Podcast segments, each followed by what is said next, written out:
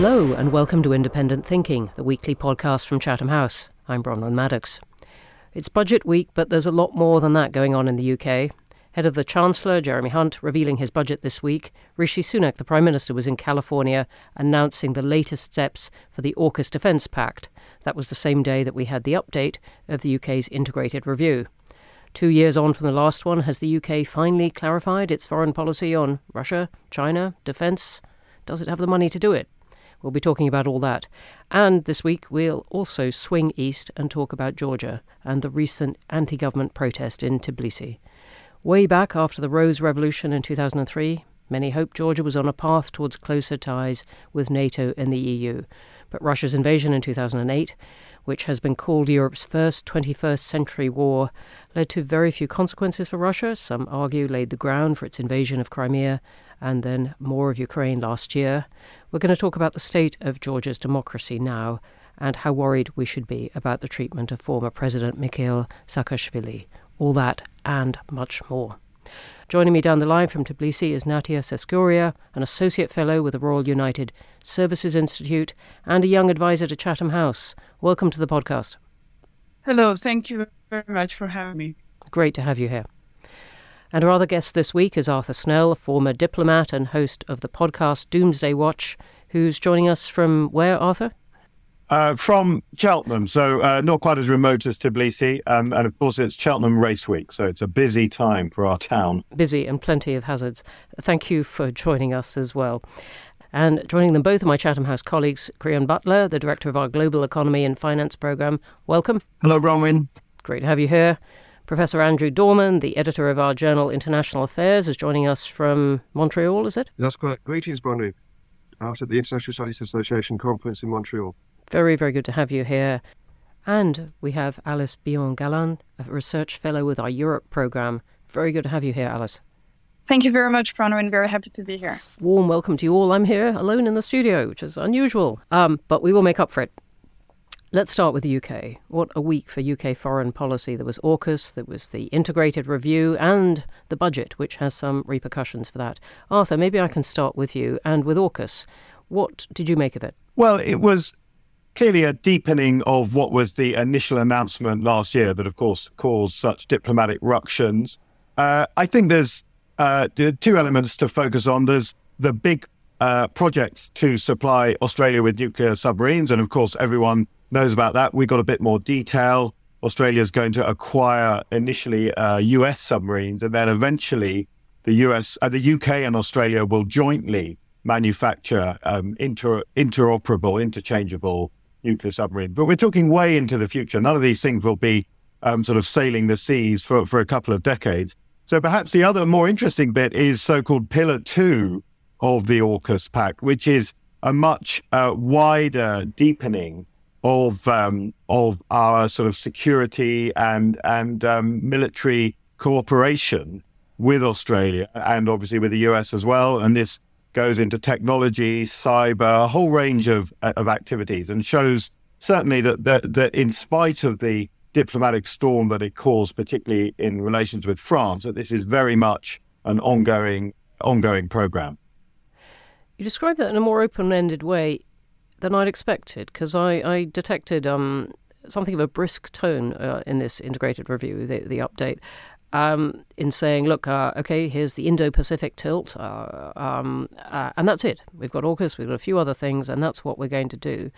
And it seemed to me that the realism about the uh, lack of money or resources, we'll come on to that, underpinned that. But it sounds the, the way you're looking at it as if the UK is making really quite a substantial commitment that might grow.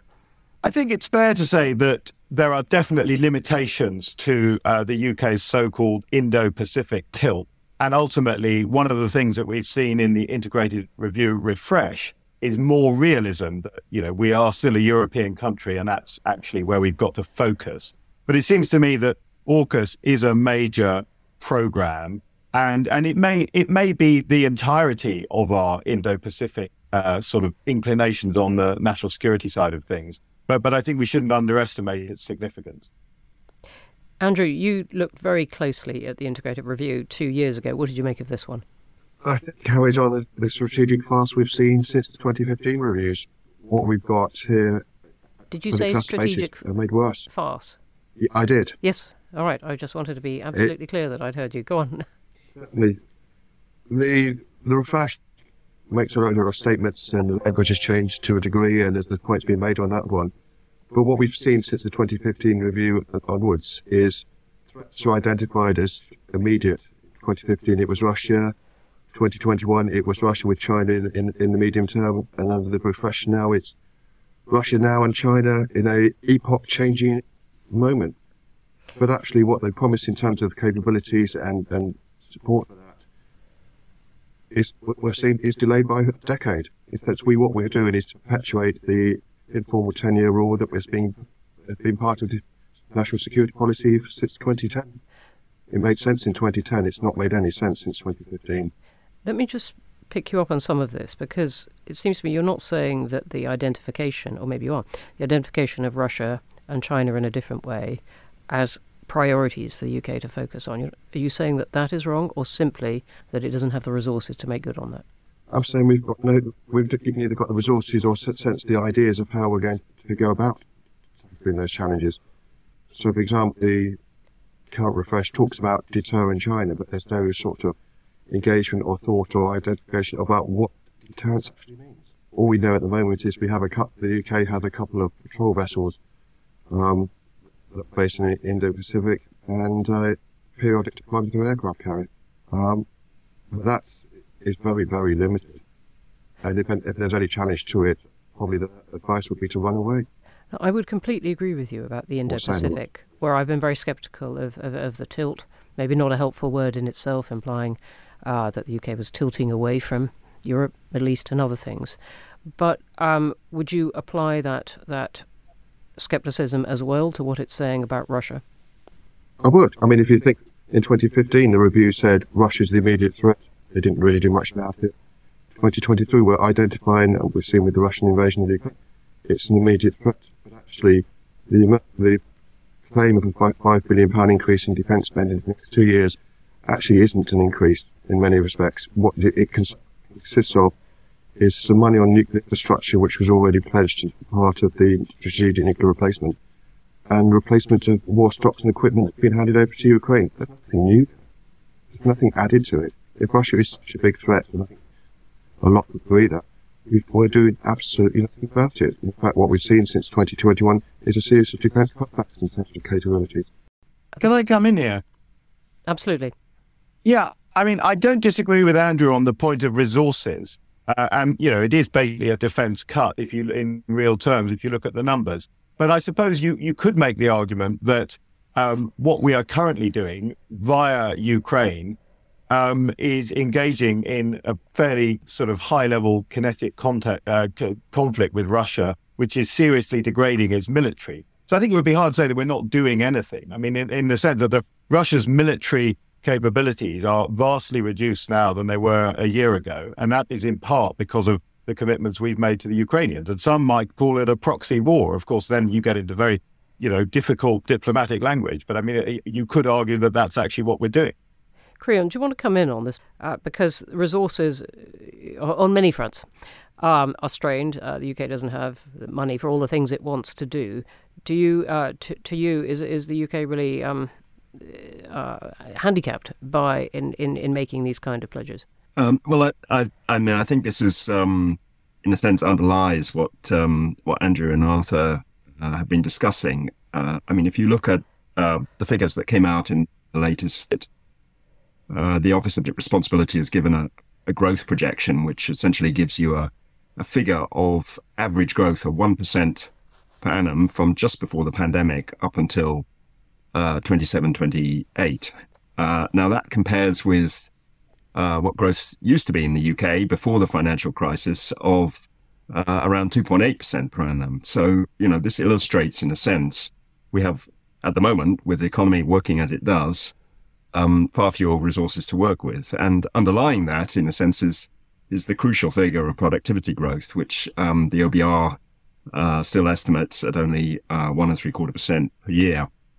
So uh, I think this is, you know, crucial to the situation we face. We might t- discuss a bit further as to how far, you know, the budget actually seeks to address it. And I think, you know, in a, in, in a sense, for the first time in a few years, they are quite specifically trying to target some of the issues that underline that growth performance. Um, but I, I think in a situation where that is going to take some time to correct, the government really has to say, uh, has to make a choice and has to say either we are going to do a certain number of things, uh, they're going to be a priority and we're going to cost them and everything else will um, be pitched in the light of that uh, or they're going to have to say we're going to do much less, um, be modest about what we're going to do, um, because we simply can't afford more than that. Uh, and I think this is a choice that, that to some extent has been ducked.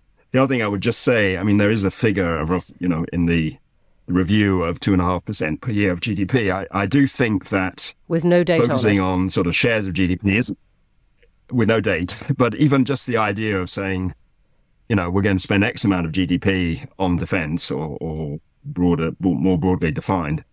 Um, I, I think this is to some, this is a kind of dodge. What you really need to do is say, these are the specific things we're going to do. This is what they're going to cost. That may be more than two and a half percent. It may be less than two and a half percent. But I think that's a much more honest way of approaching things. Alice, what do you make? I mean, th- this integrated review was able to talk about Europe in a way that uh, the one two years ago barely was. And we've obviously seen some uh, recent improvements in the relations, particularly with uh, with with France um, and over the Northern Ireland Protocol. What do you think this review means for the UK's security commitments to Europe? So I think, I mean, I would agree with a lot of what's been said, especially in terms of the, the gap between the, the commitments uh, and the, the capacity. I would be maybe a little bit more positive in terms of the role that the UK has been playing for European security, especially over the past year. Um, obviously, you know, all Europeans, the UK included, still heavily, you know, depend on the US for the security of the continent and, and do have sort of long-term um, goals and, and challenges that we'll be struggling to meet. But I think uh, you know, we work quite a bit with countries, especially Northern Europe and the Baltics, and they have been sort of quite happy and supportive of the role the UK has been playing with the Joint Expeditionary Force, the, the EFP in Estonia, and the UK providing sort of those uh, security guarantees to Finland and Sweden, even though we don't know exactly what that means for now. So I think what, what the integrated refresh does to a certain extent is sort of fill the, the Europe gap and sort of a re-engagement with the continent for the past six months. We're committing to the, the UK's role in European defense with a focus on Northern Europe, etc. I think it also clarifies the limited extent of the Indo-Pacific tilt when it comes to defense. Um, obviously, the, the language didn't really help, and I think uh, created expectations in the Indo-Pacific and alarmed allies in Europe. So I think it moderates that a, a little bit. But I agree that the concern is really about the UK's ability to deliver and to sustain the commitments. I mean, the, the headline increase of 5 billion will focus mostly on sort of nuclear ammunition. So as, as both Andrew, Arthur, and, and I think Grant as well said, uh, it, it, doesn't um, really address the issue of the, the filling the capability gaps, but also modernizing, supporting Ukraine. Um, and I think a lot of the important questions also on the UK's army, the warfighting division, are still left uh, to be decided later. So we should have a, an update of the Defense Command paper in July.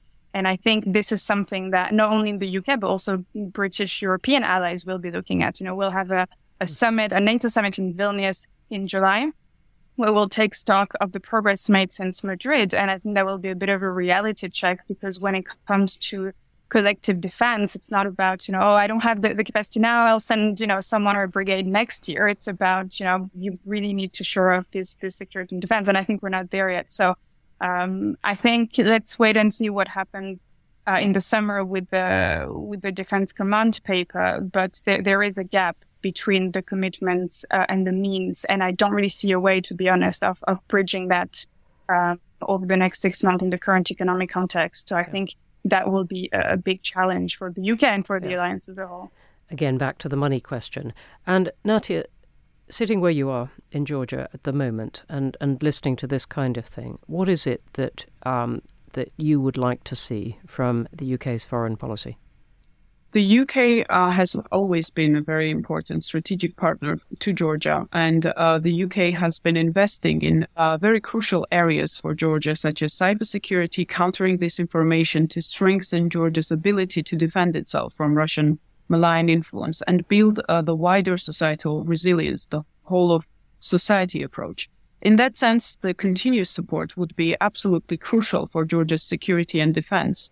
And the UK has always supported Georgia's European and Euro-Atlantic integration aspirations uh, that are indeed very important for Georgia's future. I think it is important that the integrated review refresh identifies Russia as an existential threat to the UK, Europe, and entire rules-based order. Um, the support for Ukraine uh, to keep its sovereignty and uh, deny Russia any ability, any strategic benefit from its invasion is also identified uh, as a priority. And this would be, um, I think, one of the decisive factors for Georgia's future. Uh, the Western success to contain Russia is the only way uh, to stop Kremlin from pursuing its aggressive policies against Georgia and like-minded countries where uh, the majority of the population supports the pro-European, pro-Western aspirations. In that sense, this determination is very crucial. But one area where I would like to see more UK involvement, more, more UK engagement and presence uh, is the Black Sea security. The wider Black Sea security is becoming crucial for European security. And I think it has a direct impact on the stability and security uh, in the European Union. And of course, Georgia being a littoral state uh, is directly subjected to Russian aggression uh, within the Black Sea. And um, it also has the war in Ukraine has also created uh, opportunities for littoral countries to become more engaged with European uh, European Union, with NATO allies. And in that sense, I think it would be uh, very important to see UK presence uh, within the Black Sea and more engagement when it comes to sectoral engagement in areas that are crucial for, for both Georgia and um, the UK, such as, uh, for instance, um, uh, strengthened support to, to, towards countering disinformation, something where uh, Georgia can also share its uh, experience and UK can provide very useful advice and very useful uh, experience, experience sharing in that sense really important points there, both on the Black Sea and on disinformation, misinformation, where the UK can also play a role. Just before we leave the question of, of, of the UK, we've got this portrait of country wanting to do an awful lot, uh, not enough money, and we have here just a, um, a bit of difference between Andrew's uh, very sceptical account of whether the UK is really doing very much at all at the moment, and Andrew's and others slightly more upbeat. Last thoughts? Anyone want to jump in? I think, as Alice points out, the big missing thing here is the, the defence command thing. Uh, we've got a lot of changes on nuance and language in the integrated, the new integrated review refresh, but we actually have very little indeed about what, what this will mean in practice and so forth. And until we get its command paper out and what it says, um, we're speculating. But what we do know of the finances is that side doesn't look very good. And we do know that there doesn't seem to be some areas like deterrence, unique dimension, deep power, we compel opponents and so forth via the economic route are just not being answered. Good prompt to throw it forward to that, that command paper. Creon, last last thought. Yeah, I mean, uh, just just to say, I think Andrew's exactly right to focus on the detail there. I mean, just imagining how the Treasury will look at this. I mean, they will want to say, okay, we've got a certain amount of money. How can we make the absolute maximum use of this? And presumably there's a lot of learning that's coming out from what's happening in Ukraine that will be relevant to uh, how we should spend the money we have going forward.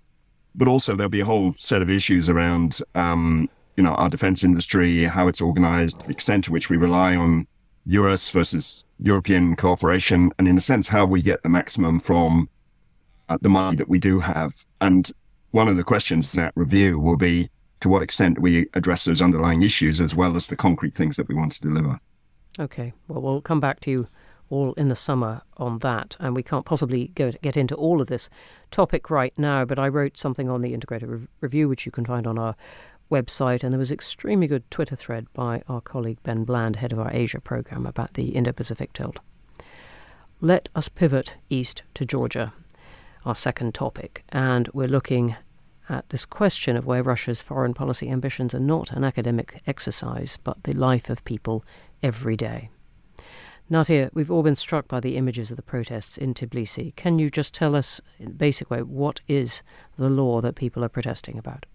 Absolutely. Um, I think the um, image of a Georgian woman passionately um, and fearlessly waving a EU flag against the uh, water cannons in the middle of the protest was a demonstration of how frustrated the majority of large majority of the Georgian population felt about this law that has been initiated by the um, passed by the Georgian parliament last week.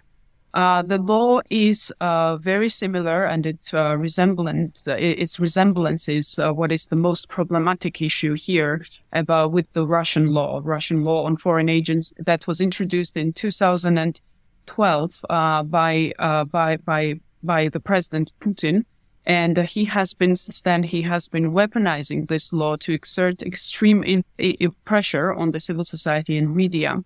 And in due course, um, uh, it was it, this law uh, became one of the major uh, uh weapons uh, through which uh, Putin was able to target even individual citizens who were who were um, expressing their anti-Kremlin views. Yeah, and um, let's, let's Georgia, just, if, this it, law was... Nati, if we just go into the detail just just a little bit, you're talking about in, in Russia, and this is a law, um, the proposed one in in Georgia would class non government and media groups as foreign agents if they receive more than 20% of their funds from abroad, which sounds very technical.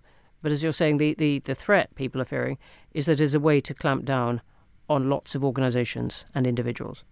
Yes, and this includes whole spectrum of the NGOs. This law has been promoted under the guise of transparency, uh, but many people feared that this law had nothing to do with transparency, and this was just a weapon that would be used against the NGOs and against the media organizations. And in Georgia, uh, of course, the major issue is the is the Russian influence, Russian money, Russian funded organizations. But this law was not actually targeting these, organi- these organizations, but rather the Western funded organizations. And in, in that sense, due to uh, Georgia's um, Georgia's application to get the candidacy status from the European Union, um, is uh, becoming very problematic, of course, because um, a number of European leaders have expressed uh, deep concerns about law. And what people feared, um, and as you know, the 80% of Georgian population is pro-EU uh, and what people feared was that this would deprive Georgia any opportunities, any possibilities to get the candidacy status and to proceed on its European path. And the Georgian president has given her support for the protesters, hasn't she? But uh, the Georgian Dream, the majority party, has the votes to override her veto and get this through parliament. Is that right?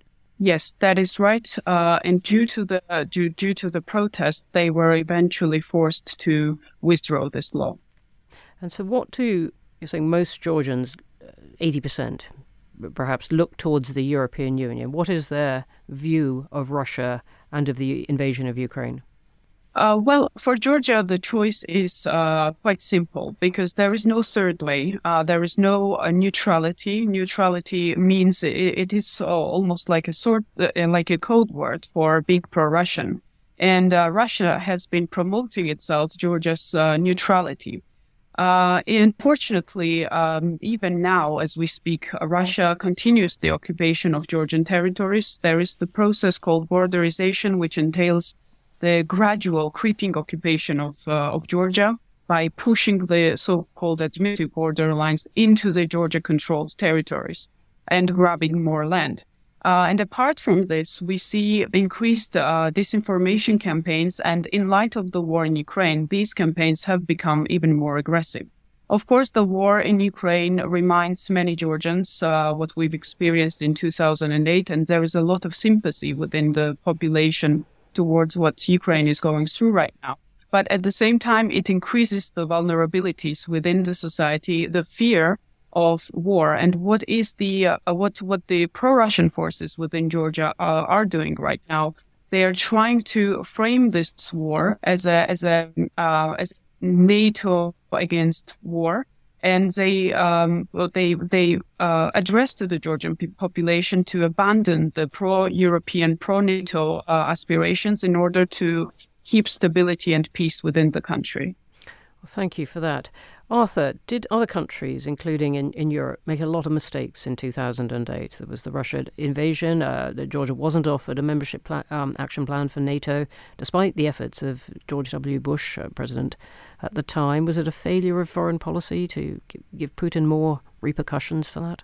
Yeah, definitely. I mean, the, the worst possible situation for Georgia was the one it found itself in, where the possibility of its joining NATO was was was you know widely discussed, um, and you know Russia interpreted that one might, might argue wrongly, but it interpreted that as a threat. But then, of course, it wasn't followed through. So Georgia was left exposed on its own.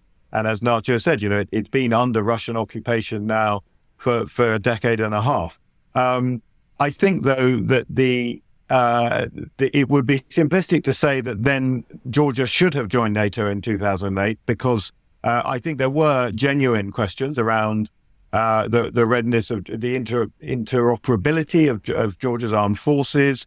Uh, I think the one of the biggest areas was the U.S. and this, of course, was the George W. Bush era. We were still in the very forceful sort of neocon phase of of of that sort of period. Uh, was the U.S. trying to railroad other NATO members, uh, particularly you know European members, who were very uneasy about this, and and there hadn't been nearly enough kind of preparatory diplomacy um, to do it.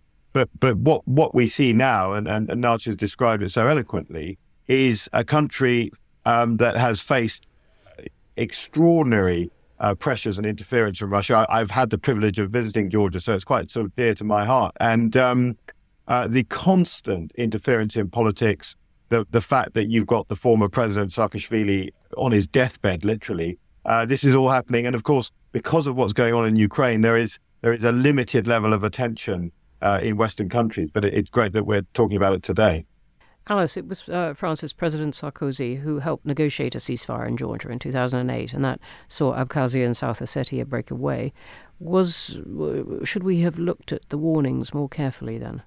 Uh, um, Good, good question. I mean, I think um, everything that's happening in, in that region and, and to, to a certain extent, I think the war in, in Ukraine is is shaking quite a lot of uh, obviously French foreign policy uh, and, and and Russia policy uh, foundations. I think um, what's been what's been really interesting, maybe focusing more on the sort of NATO angle, is that uh, the relation between Georgia and NATO has, has obviously sort of grown to, to a limited extent. I think it was interesting to see uh, Georgia being, um, you know, represented and attending the Madrid summit last year against uh, the, the, Bucharest foreign ministerial meeting and NATO really focusing on this idea of sort of building Georgian capacity and, and resilience, but obviously to, to, a, to a limited extent. So, you know, there, there are discussions around stepping up political, practical support, but it, it does tend to be limited to, to more uh, very sort of specific, concrete things about chemical, biological, radiological, nuclear protection preparedness. I think Georgia has taken part in, in a cyber defense exercise.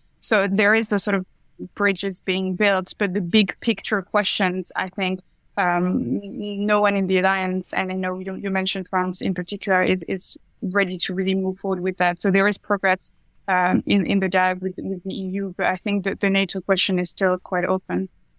And Andrew and Creon, well, there's talk of accession now, the EU, NATO. Do you think these things are just dreams now? It doesn't really matter what type of government or where Georgia is. Now, a much wider, bigger strategic question in terms of EU-NATO relations with Russia and where Georgia sits. I think interesting piece in the International Affairs in the November edition by uh, Roy Allison talks about return of potential neutral states, looking at the ideas of the examples of Finland and Austria during the Cold War, and whether the likes of Ukraine and Georgia should be essentially put into that position where they they become areas where opposing groups basically leave them alone. I think it's probably the, the best option we've got at the moment. But if they're brought I mean, into the EU or NATO, that is quite escalatory in terms from a Russian point of view. I mean, I, I, I think I agree with Andrew in a sense that um, what has happened in Ukraine has provided a sort of a model which is EU accession um, with the potential of retaining neutrality, but if you like, an alternative way of strengthening uh, Ukraine's military um, forces without membership of NATO. And in a sense, I, I, don't see why at some point that shouldn't be available to Georgia as well. Um, the other thing about um, EU membership, it, it, it is a way of offering, if you like, the kind of guarantees of um, political plurality, democracy, economic prosperity without it being linked directly to, um, um, um, at least at the moment, given how the EU functions to a very substantial military element. Um, so I would I would not rule it out. Um, it may be some way off, but I think what's been developed in Ukraine could be a model for Georgia as well. Really interesting point. Andrew, I suspect our Russia and Ukraine team would take you on about that point about not escalating things, but we might treat ourselves to that discussion in the canteen, which usefully resembles an underground bunker where such violent conversations can be contained. We are going to have to end there. Uh, not the end of the subject, but the end of this podcast. A big thank you to my guests, Arthur Snell and Natia Seskuria, and from the Chatham House team, Creon Butler, Alice Billon-Galland, and Professor Andrew Dorman. Do follow them all on Twitter. And a reminder that you can find all of our podcasts on Apple, Spotify, and all major platforms, as well as through our social media. Do like, follow, and subscribe, and please do leave us a review. I always ask, and we always like it, whatever you say. To read more from our experts or to find out more about our events, and we have lots of them every week, or to become a member, we would love to have you. Don't forget to visit our website, chathamhouse.org. You can find the work of the Europe and the finance programs there and what we've been writing about the integrated review. If you're at the ISA conference in Montreal this week, do go and say hi to the International Affairs team who are going to be promoting the journal, as well as some IA themed merchandise, including hats, which you might need in Canada this time of year. Are they substantial hats? We're rocking beanie hats because it's quite chilly here in, in uh, Canada and they're going like hot potatoes at the moment. We're we brought over 200 out here, and I don't think we're going to have any left by midday today. And there was I going to ask for one. Okay, really, really useful hats. So do go and see them. Next week will mark the 20th anniversary of the US-led invasion of Iraq. We'll be speaking to Clare Short from the UK, looking to learn lessons from that extraordinary sequence of mistakes, misjudgments, and decisions and hope, as well as asking, thanks to our terrific work on Iraq from our Middle East team, how the country's future now looks. Goodbye from me, Bronwen Maddox. Thank you for listening.